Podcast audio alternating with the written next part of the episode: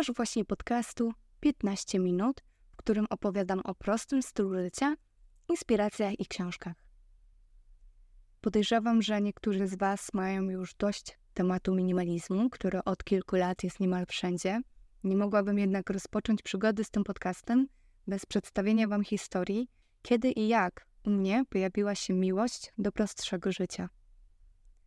Zacznę od tego, że gdyby 10 lat temu ktoś powiedział mi, że będę interesować się minimalizmem, a zakupy staną się dla mnie koniecznością, a nie sposobem na spędzanie czasu, to prawdopodobnie zaśmiałabym się tej osobie prosto w twarz. Byłam bowiem człowiekiem, który kochał zakupy, a do tego nie miałam określonego swojego stylu, przez co bardzo łatwo przychodziło mi myślenie, że dana rzecz jest mi potrzebna. W mojej szafie znaleźć można było od groma tak zwanych ubrań wysp, które nie pasowały do pozostałych ciuchów, albo kupowane były z myślą o noszeniu ich tylko z jednym innym ubraniem. Często zdarzało się też tak, że już nabywając jakiś element garderoby, wiedziałam, że będę musiała dokupić do niego to, to i to, aby jakoś to wszystko wyglądało, bo nie mam w szafie nic, co dobrze by z tym nowym ciuchem współgrało, a przecież musiałam go mieć. Czy było to mądre zachowanie? No, dzisiejsza ja i mój ówczesny portfel zdecydowanie stwierdzamy, że nie. Podobnie było zresztą z kosmetykami, zwłaszcza, że rozpoczynałam wtedy przygodę z blogowaniem, a muszę zaznaczyć, że był to czas, gdy firmy bardzo chętnie wysyłały kosmetyki do testów. Jak więc mogłam odmówić testowaniu kolejnego podkładu, który i tak nie był dopasowany do odcienia mojej skóry? Albo kolejnej paletce cieni, mimo że miałam ich wiele i uwaga, na co dzień nawet ich nie używałam. A nie byłam też wizerzystką, aby w jakikolwiek sposób usprawiedliwić posiadanie takiej ilości kosmetyków kolorowych.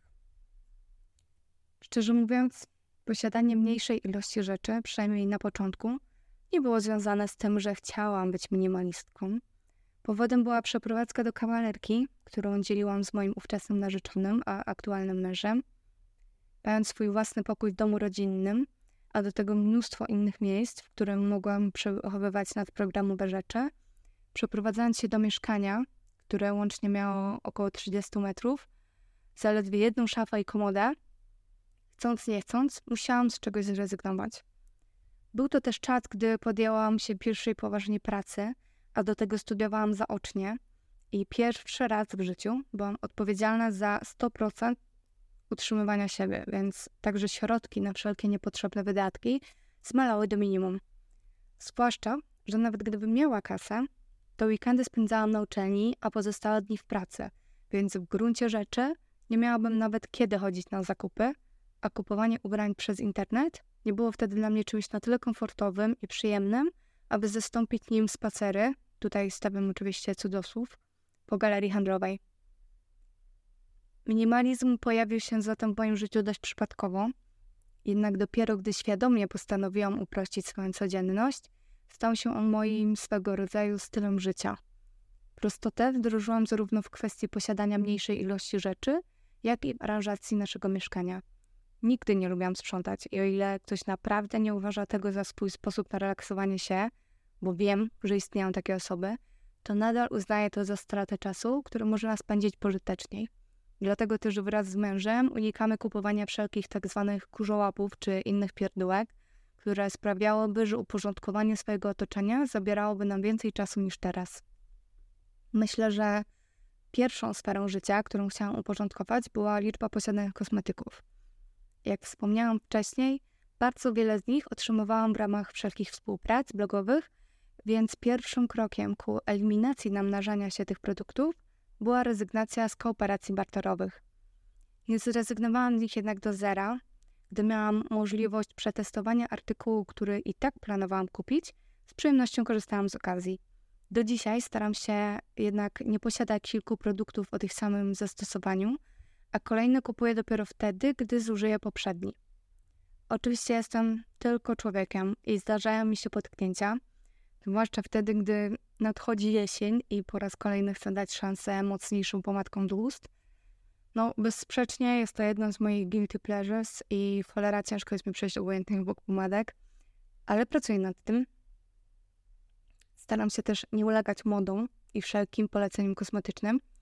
mimo że nadal śledzę tego typu treści, to na szczęście wyrobiłam sobie filtr, przez który przepuszczam informacje o tym, że muszę mieć dany produkt. Ponadto w kosmetyczce, zarówno tej z kosmetykami do makijażu, jak i pielęgnacyjnymi, posiadam już przetestowane produkty, które w 100% spełniają moje oczekiwania i serio nie widzę potrzeby wydawania pieniędzy, na których zarobienie poświęcam jednak sporo swojego czasu na coś, co może mi się totalnie nie sprawdzić i co być może wyląduje w koszu, bo na przykład nikt z moich znajomych lub rodziny nie będzie tego potrzebować. Gdy jednak coś na tyle zwróci moją uwagę, że zechcę sprawdzić to na sobie i ostatecznie okaże się, że albo mnie uczula, albo w przypadku kosmetyków kolorowych nie jest to mój odcień, to z przyjemnością przekazuję to dalej, właśnie bliskim osobom, ale chcę też zauważyć, że no nie tędy droga. Nie uważam za sprawiedliwe obarczanie kogoś odpowiedzialnością za coś, czego my nie chcemy. Każdy artykuł, czy to kosmetyczny, odzieżowy, czy jeszcze z innej kategorii, wymaga od nas czasu, na przykład podczas wspomnianego wcześniej sprzątania. Nie jest według mnie fair zaśmiecanie przestrzeni innych podczas oczyszczania swojej. I myślę, że by wziąć to pod uwagę, gdy kolejny raz stwierdzimy, że jak to mi się nie spodoba, to dam to Kasi.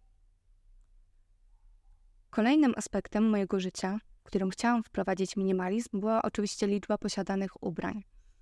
Tutaj, była chyba, tutaj było chyba najtrudniej, bo jednak fast fashion wychyla się za każdego rogu i nierzadko naprawdę trzeba ze sobą walczyć, a przynajmniej ja muszę, żeby nie spuścić się na któryś z sezonowych trendów.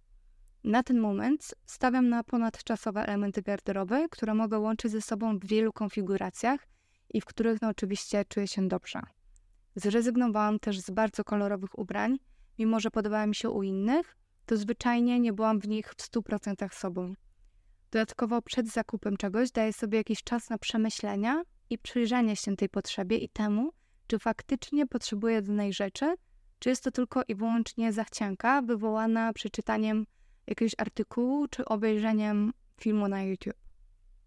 Przestałam też śledzić e, treści stricte związane z modą. Zauważyłam po prostu, że nie jest to priorytet w moim życiu, a filmiki o tym, co będzie modne o danej porze roku, zwyczajnie zaczęły mnie nudzić. Oczywiście rozumiem, że jest wiele osób, które moda fascynuje i które po prostu chcą wiedzieć, co w przysłowiowej trawie piszczy, bo jest to na przykład związane z zawodem, jaki wykonują. Ja jednak do nich nie należę i uważam, że to jest również w porządku. Nie oznacza to jednak, że mam gdzieś to, jak wyglądam. Lubię proste, nieprzekombinowane kroje i klasyczne fasony, dlatego w mojej szafie znajdziecie tradycyjne t-shirty i marynarki, które wystarczy zarzucić na siebie w akompaniamencie zwykłych jeansów i jesteśmy gotowe do drogi. To samo tyczy się koszul. Są one nieodłącznym elementem mojej garderoby i uwielbiam je w codziennym połączeniu, na przykład z trampkami, czy w bardziej eleganckiej wersji z lapaczsami. Odnoszę wrażenie, że moda, styl i trendy to temat rzeka, więc nie chcę się nad nim rozwodzić, a przynajmniej nie teraz, bo dzisiaj chciałam pomówić stricte o minimalizmie. Jeśli jednak chcielibyście, abym poruszyła wątek slow fashion, koniecznie dajcie znać w odpowiedzi na ten odcinek, jeśli słuchacie go w aplikacji Spotify. Wracając jednak do upraszczenia życia.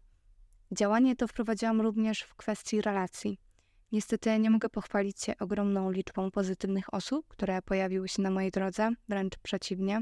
Wielokrotnie mimo zaufania i czasu, jaki dawałam innym, byłam zostawiana na lodzie. Nie mówię tu o relacjach romantycznych, ale pseudoprzyjaźniach, które nierzadko kończyły się nagle i dość gwałtownie.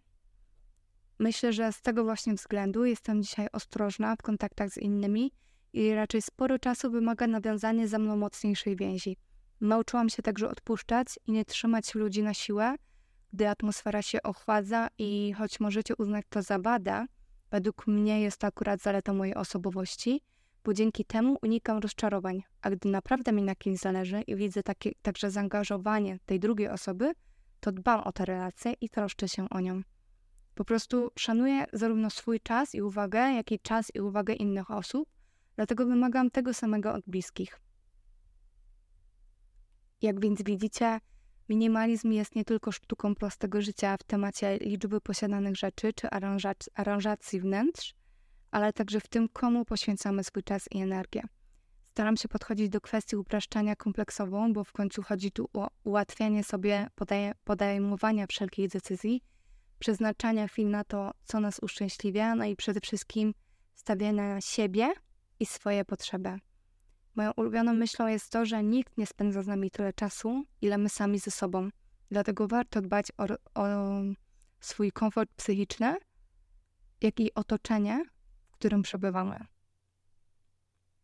Jak wspomniałam wcześniej, jeśli chcielibyście, abym poruszyła jakiś konkretny temat, możecie napisać o tym w odpowiedzi na ten odcinek, o ile słuchacie go w aplikacji Spotify, lub skontaktować się ze mną przez mój profil na Instagramie podcast przez K 15 minut lub napisać do mnie na maila podcast przez K 15 minut małpa gmail.com. Tymczasem życzę Wam udanego tygodnia i do usłyszenia we wtorek.